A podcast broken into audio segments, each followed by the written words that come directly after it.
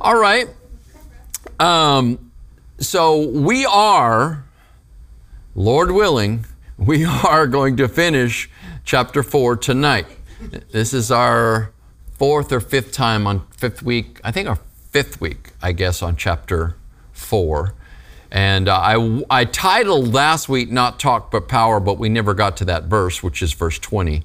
But uh, I plan on spending some time there this week. So if you are following us with your own copy of Scripture, um, then you're going to turn to 1 Corinthians chapter 4. We're going to start with verse 14, and uh, we'll go all the way through 21. All right? So once again, uh, the Apostle Paul has spent uh, the first four chapters really addressing this issue of division in the Corinthian church over different leaders.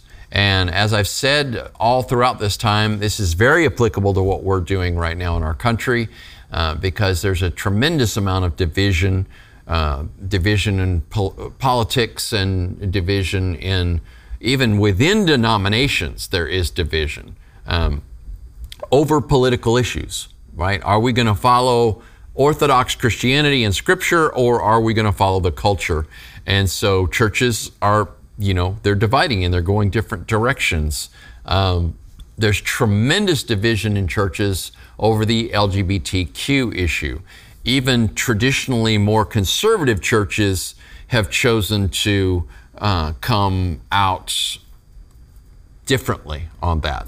So there are really three major positions that people are following. Um, let's just take uh, homosexuality and homosexual marriage as an example.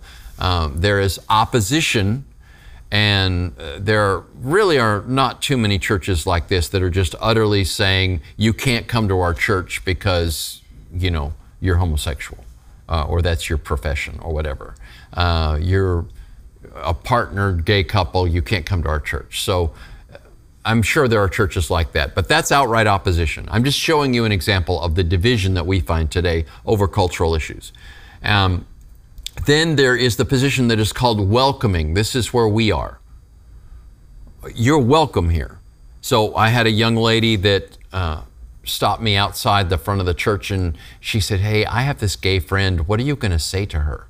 I said, I'm not going to say anything to her. She's going to come to church and she's going to listen to the word. And, you know, I'm not going to tailor a special sermon. Oh, we have a professing gay person in our congregation. I need to pull up those verses, you know. And she said, You mean you're not going to pull her aside and tell her it's wrong? I said, No, that's not what I'm going to do. I'm going to preach the word. And anybody is welcome. But that doesn't mean that I'm going to affirm something that Scripture is clear about. And Scripture is clear about this. Um, there are a number of books that have been written in the last decade that try to make the Bible dance on the shelf and, and turn it into uh, gay affirming, but you're not going to find that in Scripture. And so that is the final position. There's, uh, you know, opposition, I guess you would call it, the opposing view. You can't be a part of our congregation because you're professing to be gay um, welcoming. You're welcome here, but we're not going to change our position as the result of where you're at. This would, you know, this can be any issue in Scripture where uh, Scripture calls something sin and we just are pursuing our own end. I've had you know couples come in here before that are heterosexual couples. They're living together. And of course, you know, if we sit down and talk and they want to get married, the first thing that I tell them is, listen, you need to move out first. And each of you need to get your life straightened out with the Lord. And then continue to date and continue to pursue God's will. And then, of course, you know, we'll talk about, uh, you know, me officiating the wedding, whether that's going to be appropriate, but we'll, and I, you know, and I've done this. I've had, it's been years and years ago, I had a couple that came and, uh, they just admitted their life was just a disaster, right? They uh, they'd left their spouses and committed adultery with each other and were, had been living together for years and years and years, but they were coming back to church and they wanted to do things right. And so, you know, I sought to help them and pray for them and talk to them. And I ended up officiating their wedding. And they've been happily married since then. And that was, I don't know, 05, 06, somewhere around there. Um, we're all imperfect. The question is, are you willing to go the right direction? So the final position, as I said, is gay affirming. And that is what is splitting, for instance, the Methodist Church right now. So because of the pandemic, uh, the United Methodist Church has not met in their uh, their council, whatever they call their. So Southern Baptists have the Southern Baptist Convention every year, and it's just literally thousands of Southern Baptists are appointed by their churches, and they come together and they vote on all these issues and so forth. This is the Methodist version of that. I can't re, uh, the I can't remember the name of it, but it's their version of the Southern Baptist Convention where they all meet together and they vote on issues. Well, the last time they met was in 2019, I think. I, I don't think they meet every year, so maybe it was 2018 or something like that. But when they voted on this issue of whether, uh, for instance, uh, gay marriages could be officiated by a Methodist uh, uh preacher, Methodist bishop in a Methodist church, um, the vote was very narrow, but they did vote to uh, go along with the uh, original Methodist documents, which say no, the Scripture is what determines how we uh, address sexual issues and marriage issues and that sort of thing, which means homosexuality is not okay. Um, now, I think that even the Methodists that voted against uh, affirming homosexual marriage would have been welcoming but they said, no, we've got to follow Scripture on this. But it was a very, very narrow majority. I think it was like 52 to 47% was the, the way the vote went. So even though the majority of 52% got their way, they have chosen to separate from the Methodist Church. So it uh, uh, obviously they didn't meet in 2020. I don't think they're meeting this year either. They're not going to meet until 2022. But this this group is basically saying we're going to form our own denomination. And this is going to cost them a lot of money because they don't, the way Methodist churches work is the denomination owns the buildings, right?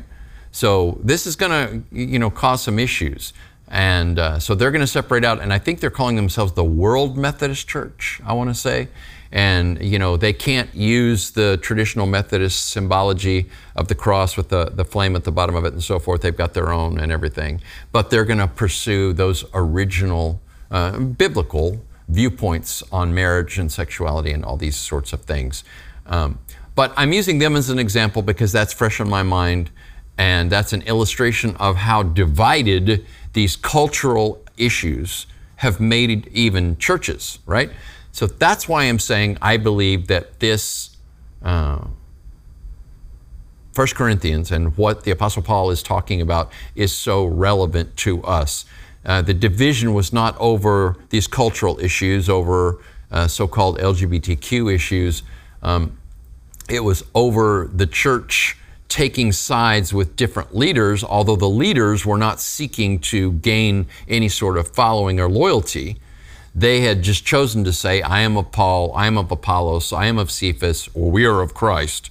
And so this is what the uh, apostle has been addressing all the way to this point. Now, once we come into chapter 5 next week, then uh, the Apostle Paul is going to start dealing with other issues. So I told you uh, my title for 1st and 2nd Corinthians, this overall study is God's Dysfunctional People. This church was a mess. They were an absolute mess. And it's because they were living in a worldly culture. And Corinth was right at the center of a very cosmopolitan, worldly area. It was financially very wealthy. And, uh, you know, they, uh, they had pagan temples. They had all of these things going on. Um, so let's take a look at 1 Corinthians chapter 4, verses 14 through 21. I'm reading from the English Standard Version. I do not write these things to make you ashamed, but to admonish you as my beloved children. For though you have countless guides in Christ, you do not have many fathers. For I became your father in Christ Jesus through the gospel. I urge you then, be imitators of me. That is why I sent you Timothy, my beloved and faithful child in the Lord, to remind you of my ways in Christ, as I teach everywhere in every church. Some of you are arrogant, as though I were not coming to you. But I will come to you soon, if the Lord wills, and I will find out not the talk of these arrogant people, but their power. For the kingdom of God does not consist in talk, but in power. What do you wish? Shall I come to you with a rod, or with love and a spirit of gentleness? So the Apostle Paul was not flippant about making his plans to come and visit them. Uh, he was really seeking the Lord. He knew that they needed his personal presence there, but he was responsible for many churches. So this is why he's making his plan known to them, but he's also letting them know that's subject to what the Lord wills. And, you know, that's what we should all be doing about our plans not just saying, hey, I'm going to do this and I'm going to do that, and our church is doing this, and you know, I see all of these plans and programs and so forth. Are, are, we really praying about that? Or are we just throwing up all of these plans and trying to get people to come and do all of these different things that basically just causes up to causes us to be tired and doesn't necessarily grow the church. So I'm willing, everything that's been planned this summer, somebody else has planned. I just want you to know that. Um, it really has. Jacob's birthday party, that's not me, that's him and the ladies. And then two weeks later, I was like, is that too soon? The, the big back to school thing. We're going to have a bounce house out there that's a water slide bounce. These are not things that I like to do necessarily. Other people are doing them. You need fellowship. I'm fine with that. But if we get in a grind where it's just wearing everybody out, then I'm going to say, no, we're going to tap the brakes on that and we're going to wait a little while. I waited a little while before I did uh, the movie night. Uh, we did one uh, not last week, but week before last. And I'm planning on, Lord willing, doing one this Friday as well. But it was just looking like people were traveling and doing all these different things. And I'm just like, I'm not, I'm not doing this for me.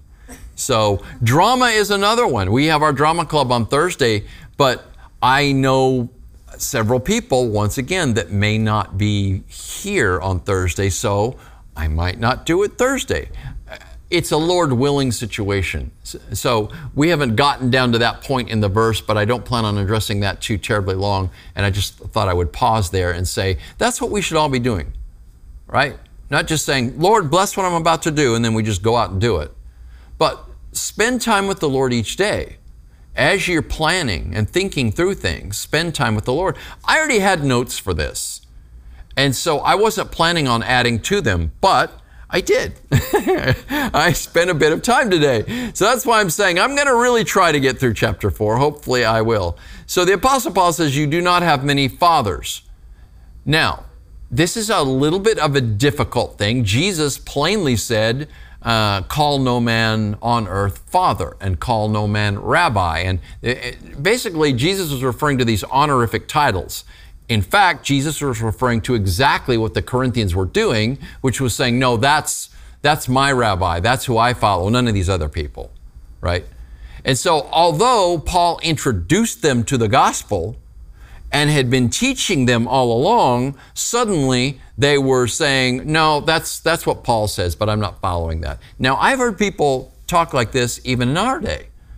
So, we had uh, a young man, a very sincere young man um, who I asked to play Jesus for one of my plays one year. Now he didn't have to do any lines, but he had he had a good look for it, and all I needed him to do was come out and you know he would he would stand with the spotlight on him and look very beatific, right?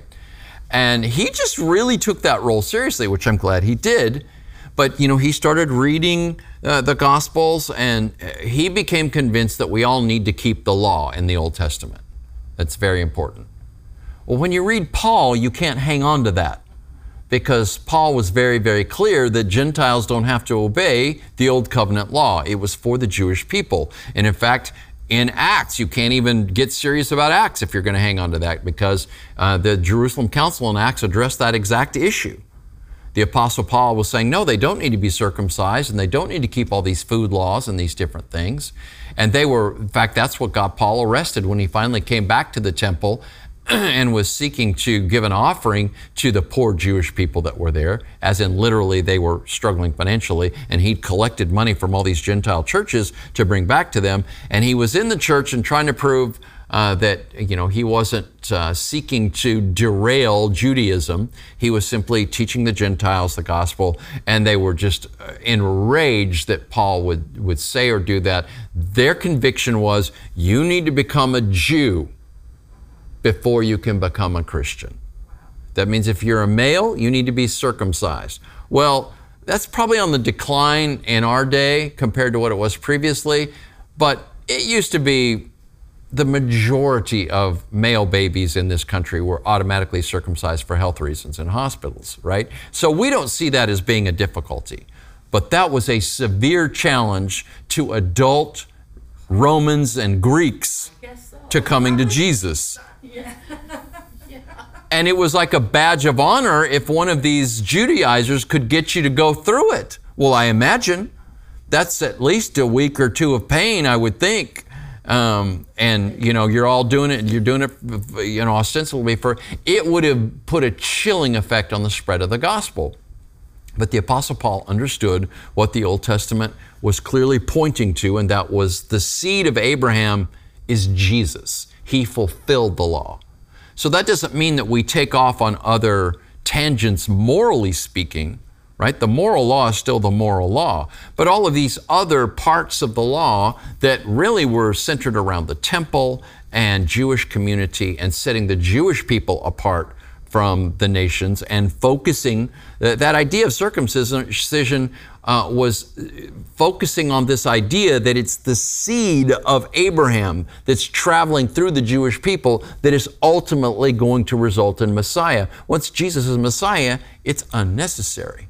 But this young man was he was very serious about that. That's just no. This is uh, you know what we're going to have to do. And so he had a little group of followers and, uh, you know, I didn't kick him out of the church, but I told him, you can't teach. I'm not going to let you teach in this church. You, you, I very clearly told you what the scripture is teaching, and you're, you're going your own direction. So, you know, you do what you do. So he did. And he had a little group of followers, and at least one of those followers was, he thought Paul was terrible. He wouldn't read Paul. That's half the New Testament that he wouldn't read. So it's basically, nope, won't read that. Nope, no, won't read that. This is the same thing. It's still going on today. It's like we pick and choose who we're going to read. You know, uh, Martin Luther, right? The reformer, Martin Luther, not Martin Luther King Jr., but Martin Luther, the reformer. He didn't like the, the uh, epistle of James. He called it the straw epistle. He didn't like it because it talks about works. And, you know, he just really received this clear revelation from Scripture, from Galatians and from Romans, that we're not justified by works. And he didn't like the way James said, you know what? I really don't care. It's the Word of God. And I don't care if you're Martin Luther. You don't get to write it off. You really don't. You don't get to say, well, I don't like those verses. No, it's the Word of God. And we do everything we can to teach it and to preach it and to follow it. It's the Word of God. Okay? So, same thing. So he says, Look, I, I'm your father in the gospel. He's not contravening what Jesus said. He's simply pointing out, I'm the one that introduced this to you. If, you know, if you're going to be loyal to anybody, you ought to be loyal to me. Well, he's always pointing to Jesus. He said very clearly here, I want you to imitate me. He said uh, in another verse, he said, imitate me as I imitate Christ. That's what he's trying to say. He's always pointing to Jesus. So, for instance, and this, this is in line with uh, people that will, um, that will say, well, our, you know, our church is, is just the Christian church. That's all. We're not a denomination, we're just Christian. Okay. But these other churches, because they're called by a certain name, are not, apparently, right? Well, our church is not denominational, we're non denominational. So I always ask, where was your preacher educated? where did your preacher get saved?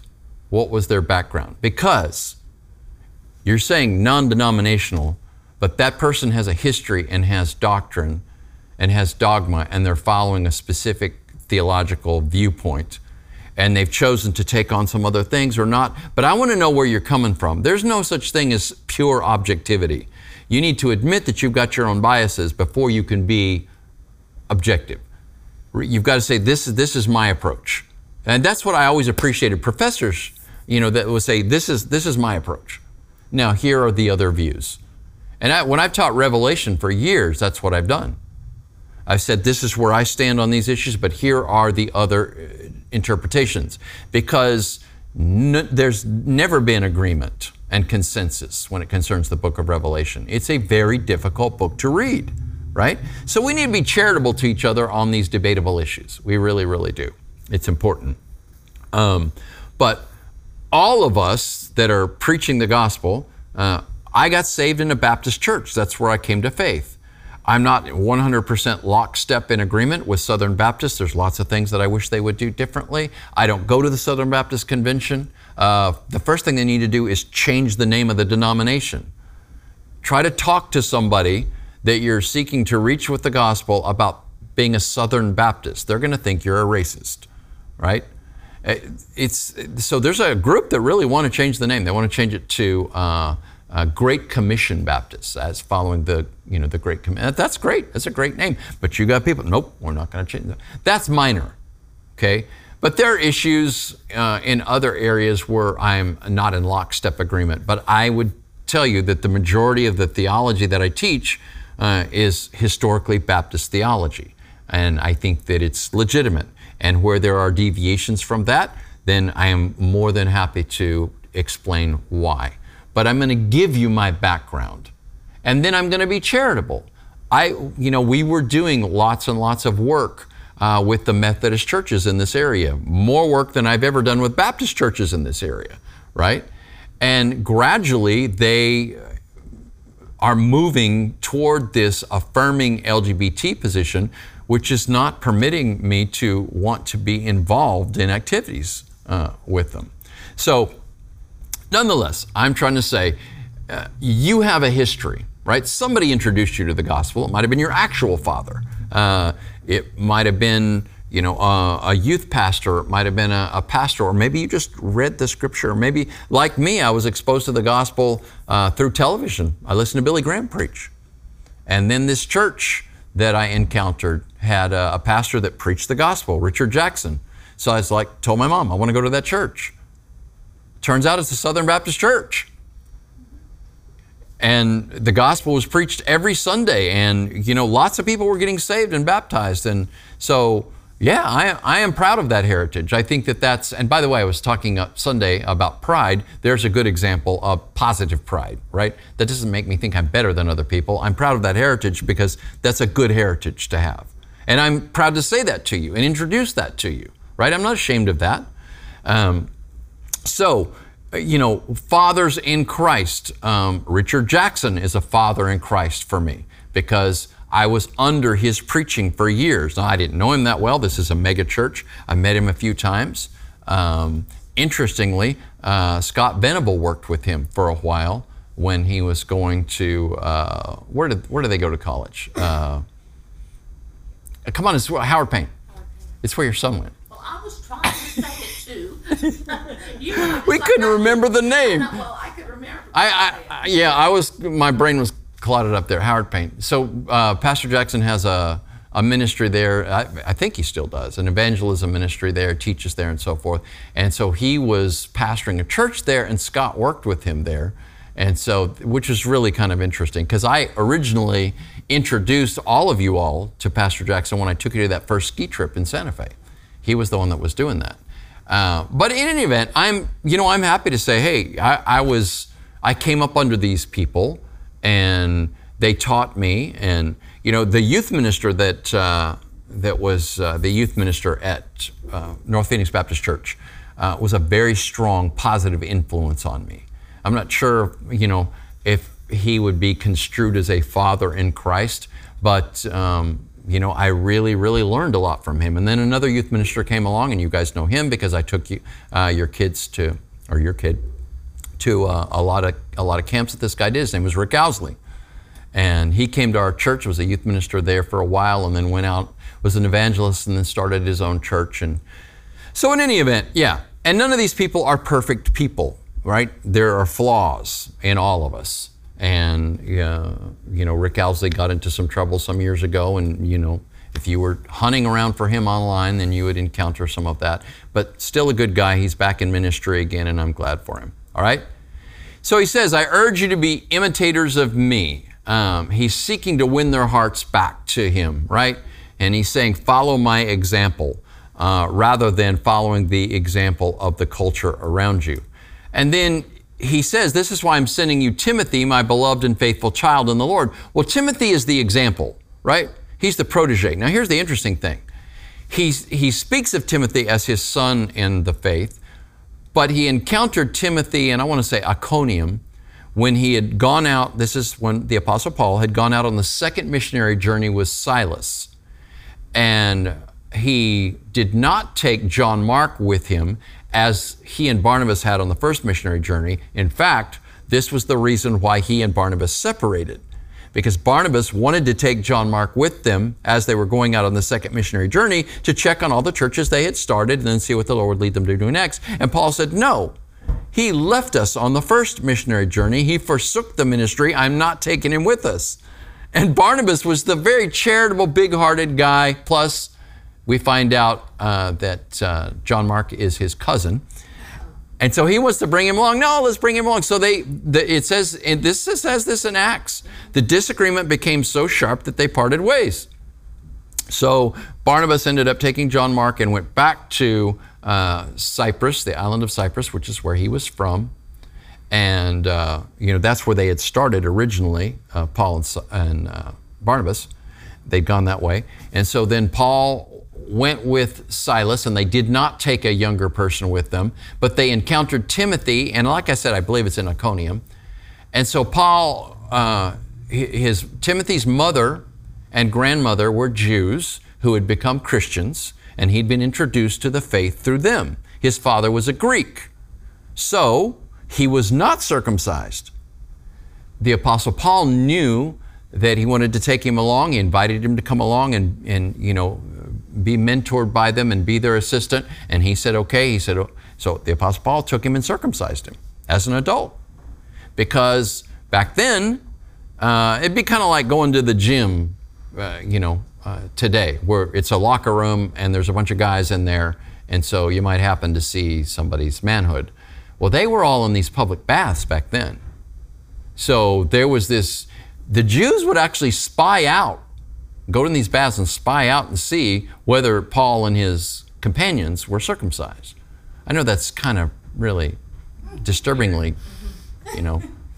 But that's what the Apostle Paul says at one point. They're looking at our uh, at our freedom in Christ. You know, at, yeah, it's it's out there. But that nonetheless, that's what was going on.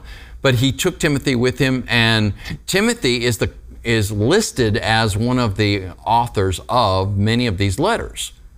And so he really holds Timothy in high esteem, and he's trying to point to Timothy as an example. Look at how this young man is when it concerns being a disciple. That's how I want you to be, right? So, a wise man that helped me start this church once uh, taught that everyone should have a Paul in their life, a Barnabas or a Silas in their life, and a Timothy in their life. That is, you need to have a spiritual mentor, someone to disciple you, right? You need to have a spiritual partner, someone that you can share the ministry load with. And then you need to have someone that you're mentoring. I think that's wise, uh, that's wise advice. Um, I have this brief excursus on denominational distinctives, but I'm going to pass over that in interest of time. Um, we're going to go down to this very, very powerful verse, verse 20, where he says, The kingdom of God does not consist in words, but in power. That's, uh, that's what it actually says there. Uh, the, uh, the Greek is logos, which is the Greek word for word now, I copied this out of ESV several years ago, and I want to see if it says talk, because in my copy here, I, I, say it does not consist in talk, but in power. Yep, that's what the, that's what the ESV says. For the kingdom of God does not consist in talk, but in power. But nonetheless, that's interpreting uh, the word word, which is very broad. It can mean message, uh, can mean word, or in this case, I think talk is an accurate reflection as well. Uh, I like that, okay, and we're going to get to that in a minute. But let's look at this word power. The word that the Apostle Paul uses here is dunamis. Now, there are two words that could be translated, there may be more, but there are two words used in the New Testament that could be translated power, and the other one is exousia. And exousia means authority. So it's interesting to me that the Apostle Paul did not use that word, right? Talking about, but see, you can have authority that comes from God, but that doesn't mean it's spiritual authority. The Apostle Paul said that governors are given authority from God to govern and keep the peace. He said the magistrate does not bear the sword with no purpose, right? It's to keep the peace. That's why this, this whole defund the police, are you serious right now? Yeah, so in Minneapolis, apparently, which was the, the root of the tragic George Floyd killing, um, the city council became so enraged over that and so apoplectic and, and emotional that they voted to, they were going to not just defund the police, they were going to get rid of the police. Now, exactly what kind of city would you have without police? Well, they didn't end up doing that. I don't know what all went down, but now they're seeking to refund the police where they had defunded. This is in every city. You have to have police. They're not all good. Most of them are, are, are, doing their jobs and they're doing the best that they can, but there are a few bad apples and there are a few really bad apples that are causing problems, right? Um, but you can't get rid of you. The, uh, the, the old saying is you can't throw out, you don't throw out the baby with the bathwater. There needs to be some change in training and, and all these different things. But what I'm trying to say is authority comes from God. But that doesn't mean that all authority is spiritual authority. Does that make sense? Right? So a governor might be a governor that you like or that you don't like, but if they've been duly elected and they're in their office, then they have authority. And that authority is going to be upheld by God's word. But that doesn't mean that they're spiritual people. Doesn't mean they have spiritual authorities. So I think that's why the Apostle Paul uh, use this other word, dunamis. We get our English word dynamite from dunamis. It's the power that you would associate with miracles. Well, everywhere Paul went, you saw this. You saw healing, you saw miraculous things happen. Uh, in fact, there's an account in Acts where the Apostle Paul was preaching, actually teaching, I should say, and he was pretty long winded, and he, it says he taught until late in the evening. And uh, there was a young man, I think his name was Eutychus, I think that was his name, uh, was in the window, and they were up in the upper story, and he fell asleep and he fell out of the window. And they thought he was dead. First time I read that, I just laughed and laughed. the Apostle Paul went down, and hopefully, I mean, the language isn't completely clear, but he may have raised him from the dead. But th- this was the case with the apostles. I, you know, I, I mean, Peter uh, raised a lady from the dead. Uh, you know, she had died, and and her name was Tabitha, and all of the women were weeping, and she, apparently she, you know, did some sewing and knitting, whatever, and they showed him all the things, you know, whatever. He sent everybody out, and he prayed over, her, and yeah, raised her from the dead. That's dunamis. when somebody dies and you bring them back from the dead, that's dunamis. Yeah, false teachers don't have that. Okay? So, when you look at Jesus, you see it all over the place. And then Jesus handed that to his disciples, right? The other thing that false teachers don't have the ability to do is cast out demons, right? So, there was a tremendous amount of spiritual warfare going on in Ephesus. And uh, at the outset of the ministry, all of these people brought their witchcraft books together and burned them. And it says that they were worth millions of dollars and so on and so forth. The Apostle Paul was in Ephesus for two years, but he started, he was so successful in the ministry there that he started cutting into the idol trade, as in IDOL, like little statues that they were selling. So uh, Ephesus had one of the seven wonders of the world in that day, the temple uh, to Artemis. And uh, the uh, craftsmen in the city got angry and uh, they wanted to, you know, get rid of all these Christians and they were screaming, "Great is Artemis of the Ephesians!" and and you know they went on and on and you know tried to cause a riot and so forth. Um, but during the time that the Apostle Paul was there, a lot of demons got cast out of people.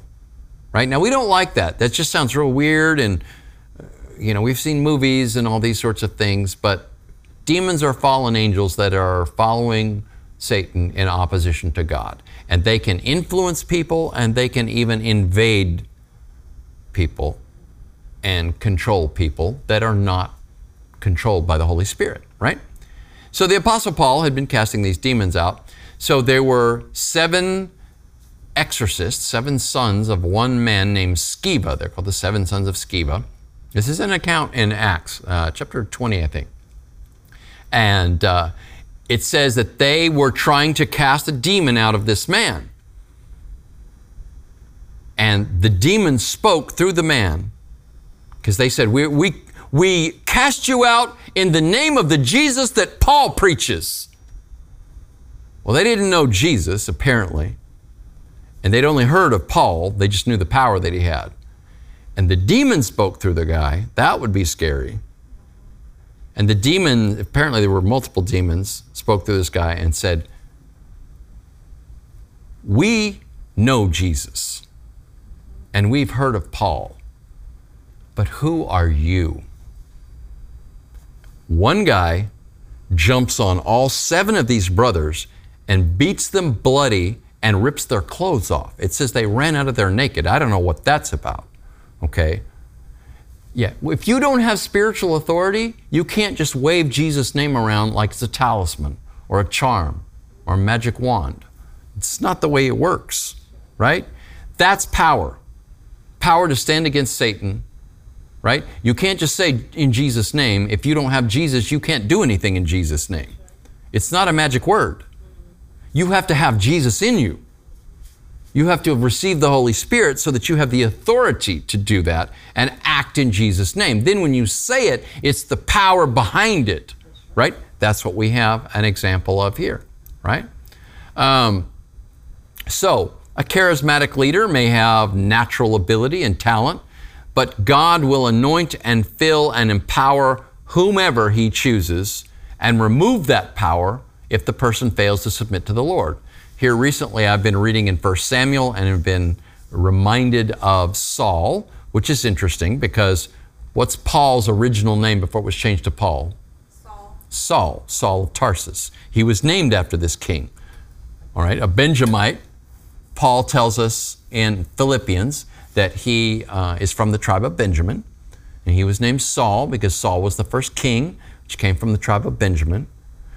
But Saul is actually a sad story when he is called and anointed by Samuel, the Holy Spirit comes upon him in power. And on a number of occasions, he gets in the midst of prophets and he begins ecstatic dancing and speaking and uh, what they call prophesying.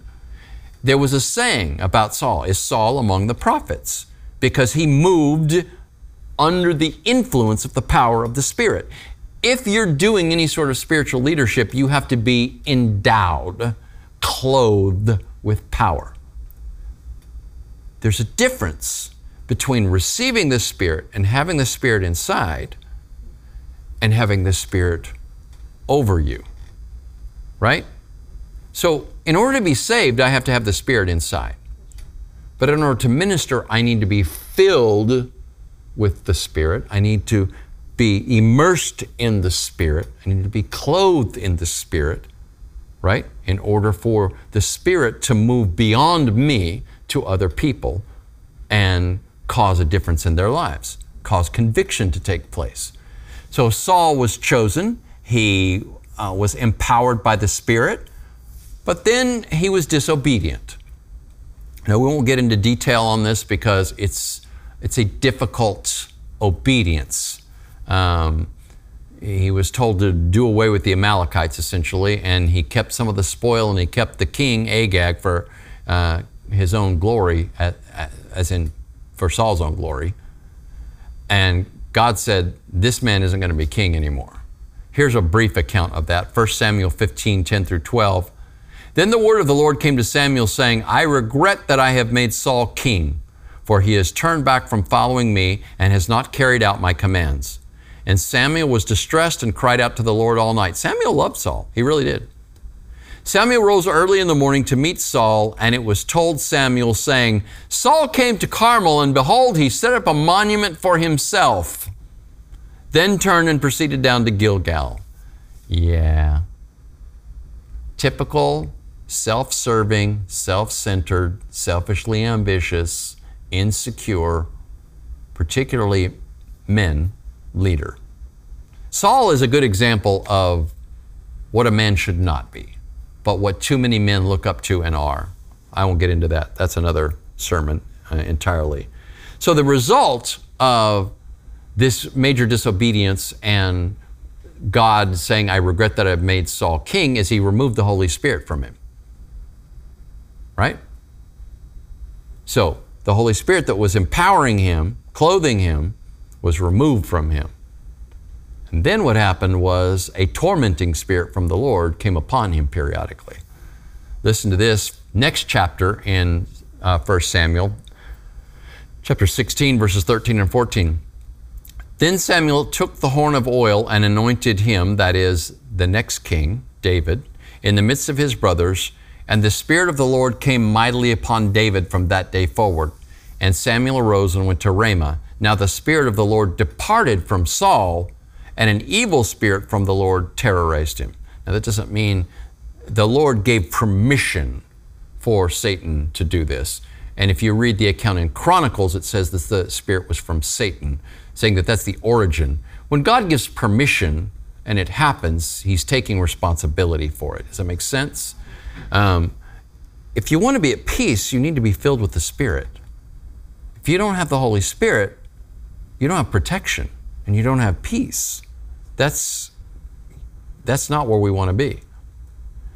So, interestingly, the only way that Saul could get peace from this terrorizing spirit was through the music played by David, who had been secretly anointed as the next king of Israel, whom the Holy Spirit had come upon. Right? Um, this is verse 23 of chapter 16 of 1 Samuel.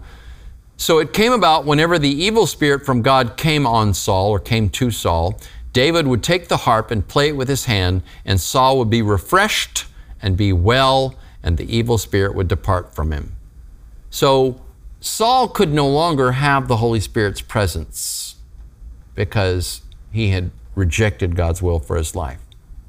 But that doesn't mean he couldn't be exposed to the peace from the Spirit coming from someone else. Right? You can you can sense when you walk into people's homes when there is peace.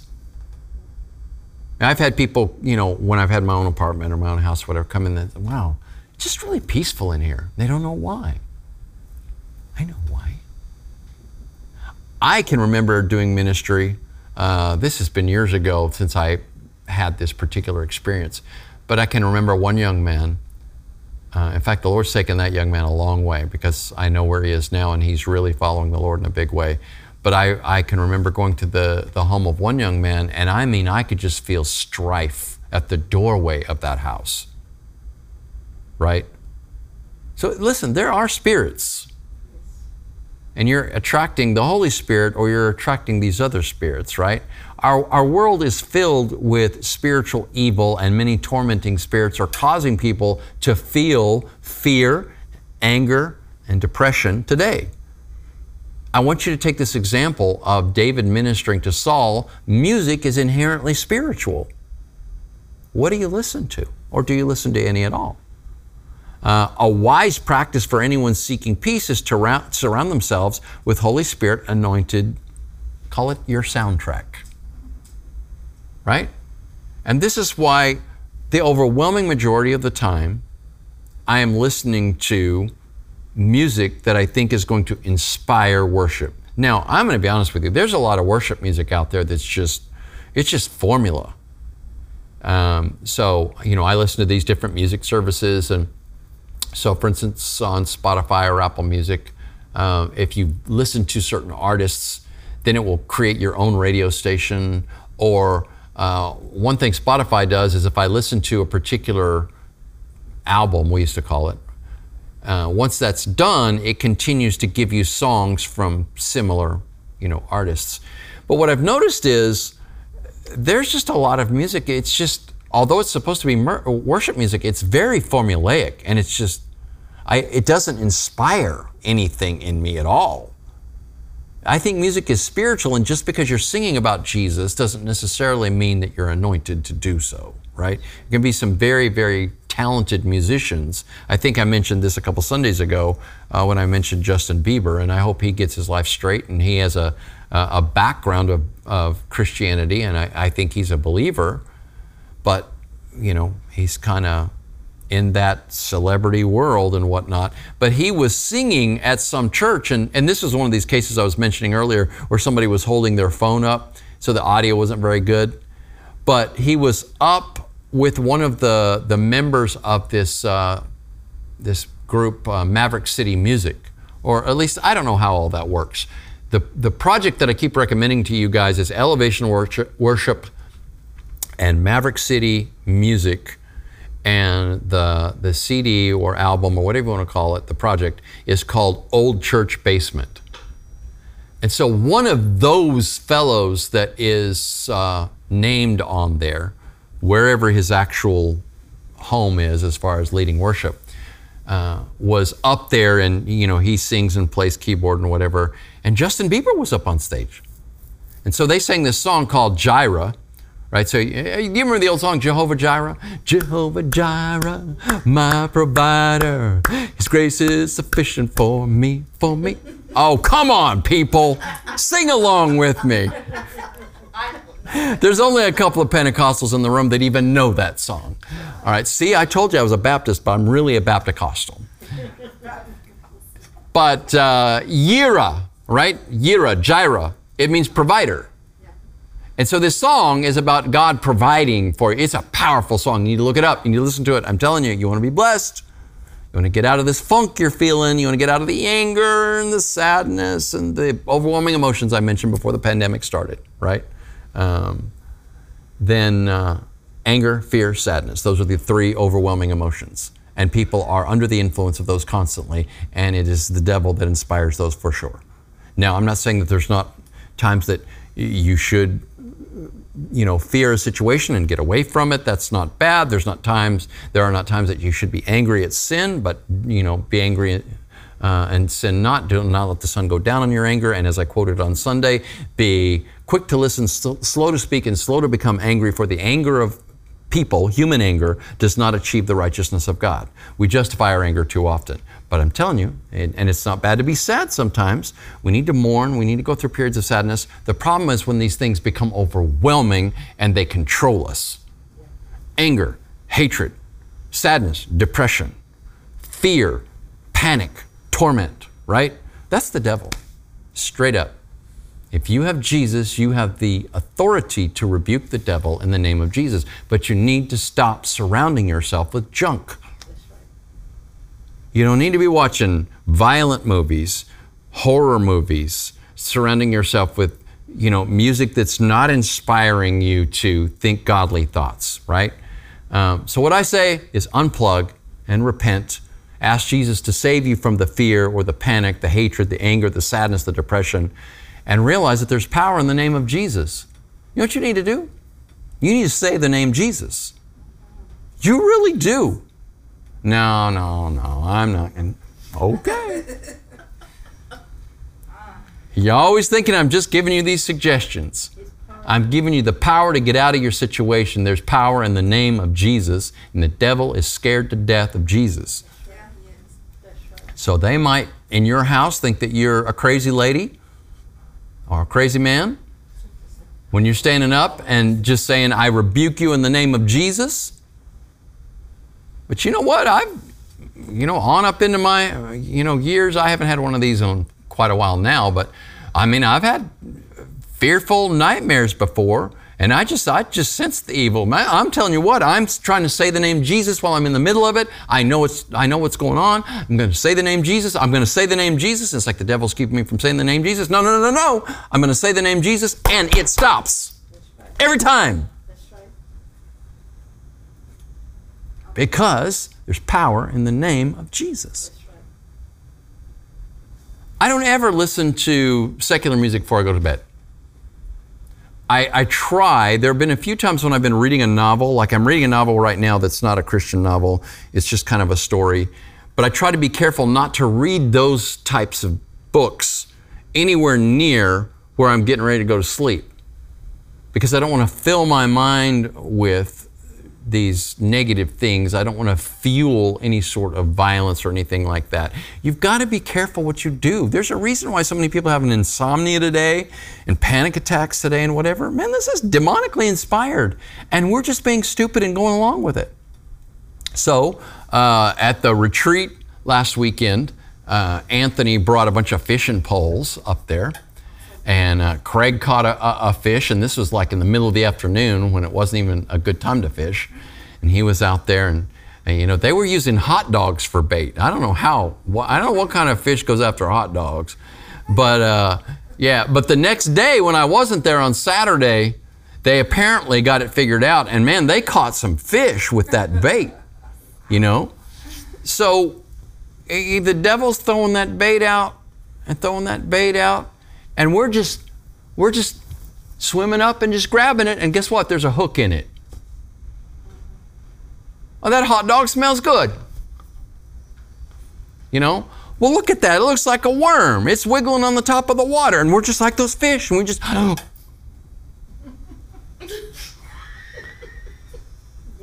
well our guys were nice they, you couldn't, this was catch and release. They couldn't, I, I asked them, I said, what are you going to do with these fish? They didn't have anywhere to cook them. And they said, oh no, it's catch and release. We got to just, so you know, there those, those, and they were big mouth bass, is I guess what they were catching.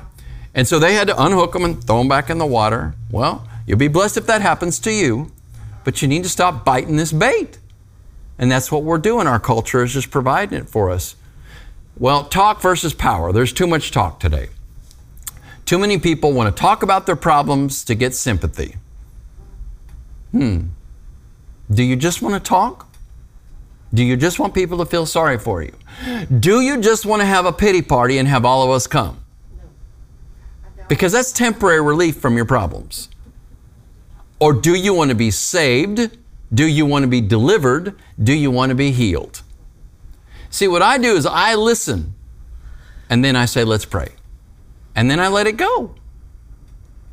And if I'm concerned about somebody, then I'll keep praying. There was somebody uh, uh, day before yesterday, and I was a little concerned because the last time I'd seen them, you know, I try not to enter into people's like emotional situations, and it's kind of like you can throw gasoline on a situation sometime if you if you're not careful. Um, those of you with children understand this. Sometimes you just need to ignore their meltdown until they get over it, right? Sometimes you can do something and sometimes you can't. And if you're a mom, you know what those times are. But nonetheless, um, I just kind of, there was just kind of like a disturbance in the force, call it that, right? And so I was, I was at the gym working out and I just, the, the person kept coming to mind. I just kept praying for them. Every time they come to mind and I'd be tempted to worry, nope, pray for them let it go. Pray for them, let it go. Because sometimes your brain just won't let go, will it? Warriors make good prayer warriors. You've got to learn to pray. Stop worrying. Worrying accomplishes nothing. It gives you ulcers, it raises your blood pressure, and it does nothing.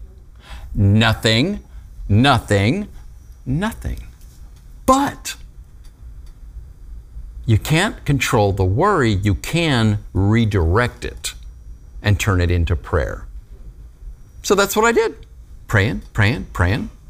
Sometime later that morning, I saw that person seemed to be doing all right. Good to go. I was like, okay, yes. amen.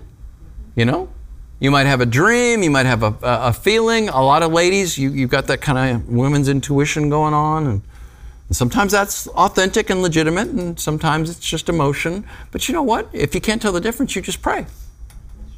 You can be the most incredible intercessor if you will just learn to pray and stop worrying and stop posting.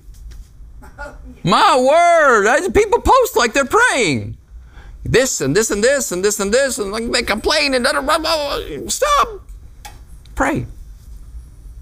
If anything, you know, don't have one of those uh, TMI posts. Have you read those, right? Too much information posts? You're like, okay, whoa, what are we doing right now? I didn't want to read all that.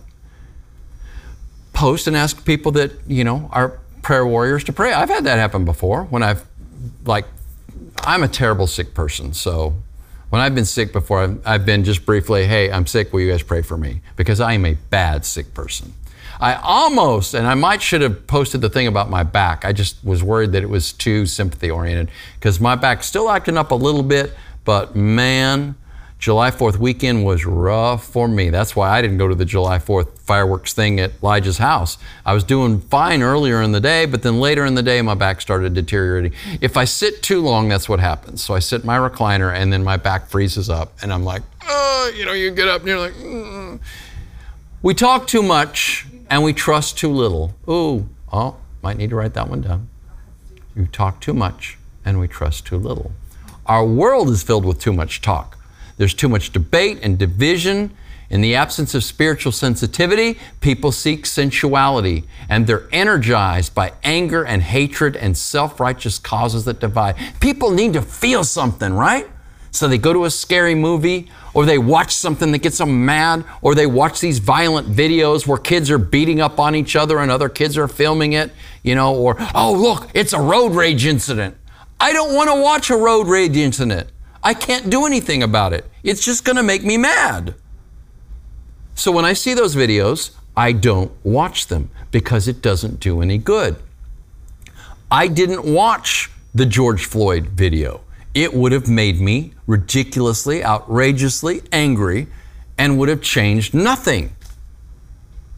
I can advocate, right? Um, you know, I, I, I listen to what's going on, I pay attention to what's going on, and then I pray about it. I take action where I can take action. And if you can't do anything, stop exposing yourself to these worrisome news stories. Oh my goodness, so now we're at the Delta variant and the Lambda variant, and let's all freak out again. Let's all lock ourselves inside of our house and, you know, breathe pure oxygen or something. I choose to post the positive things when we're going the right direction, okay? According to some experts at Parkland Hospital, Dallas County has achieved herd immunity. 80% of the people in Dallas County have either been immunized or have had this. You're gonna be okay. I don't care about the Delta variant and the Lambda variant and the Zeta, Eta, Theta variant. They really are coming up with that. Oh yes. No, no, it's it's more it's more infectious, right?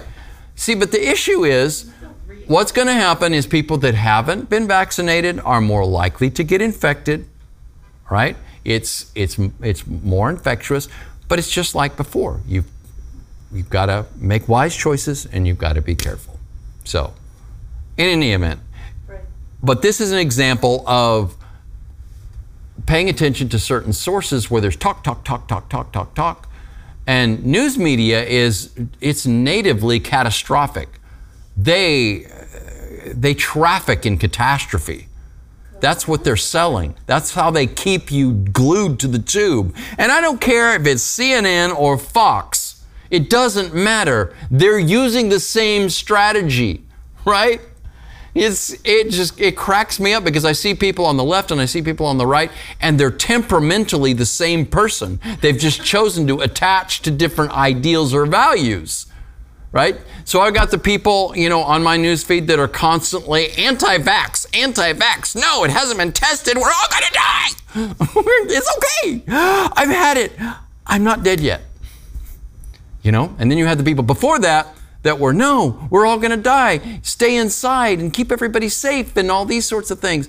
You know what? Fear doesn't help anything, but prayer does. Oh, there's another one you should write down. All right. The Lord says that He heals us. So, only through the Holy Spirit do we have power.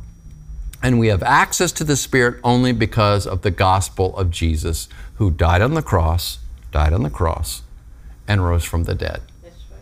So, you want peace, you want power, be filled with the Spirit because He provides all of the above. And Christianity, right?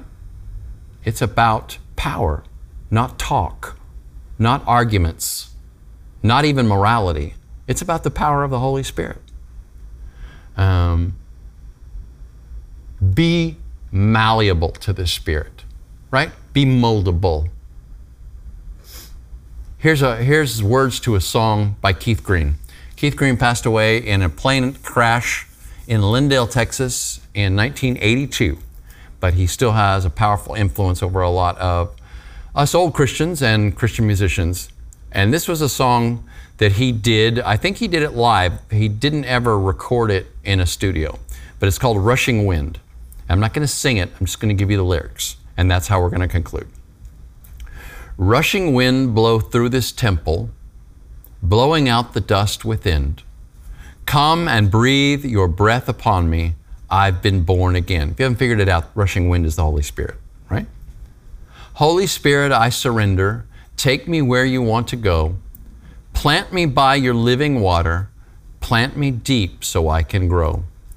Jesus, you're the one who sets my spirit free. Use me, Lord, glorify your holy name through me. Separate me from this world, Lord. Sanctify my life for you. Daily change me to your image. Help me bear good fruit. Every day you're drawing closer. Trials come to test my faith. But when all is said and done, Lord, you know it was worth the wait. Jesus, you're the one who set my spirit free. Use me, Lord, glorify your holy name through me. And then the chorus again, and finally, rushing wind blow through this temple, blowing out the dust within. Come and breathe your breath upon me, for I've been born again. Amen? Amen. God bless you guys. Thank you for tuning in.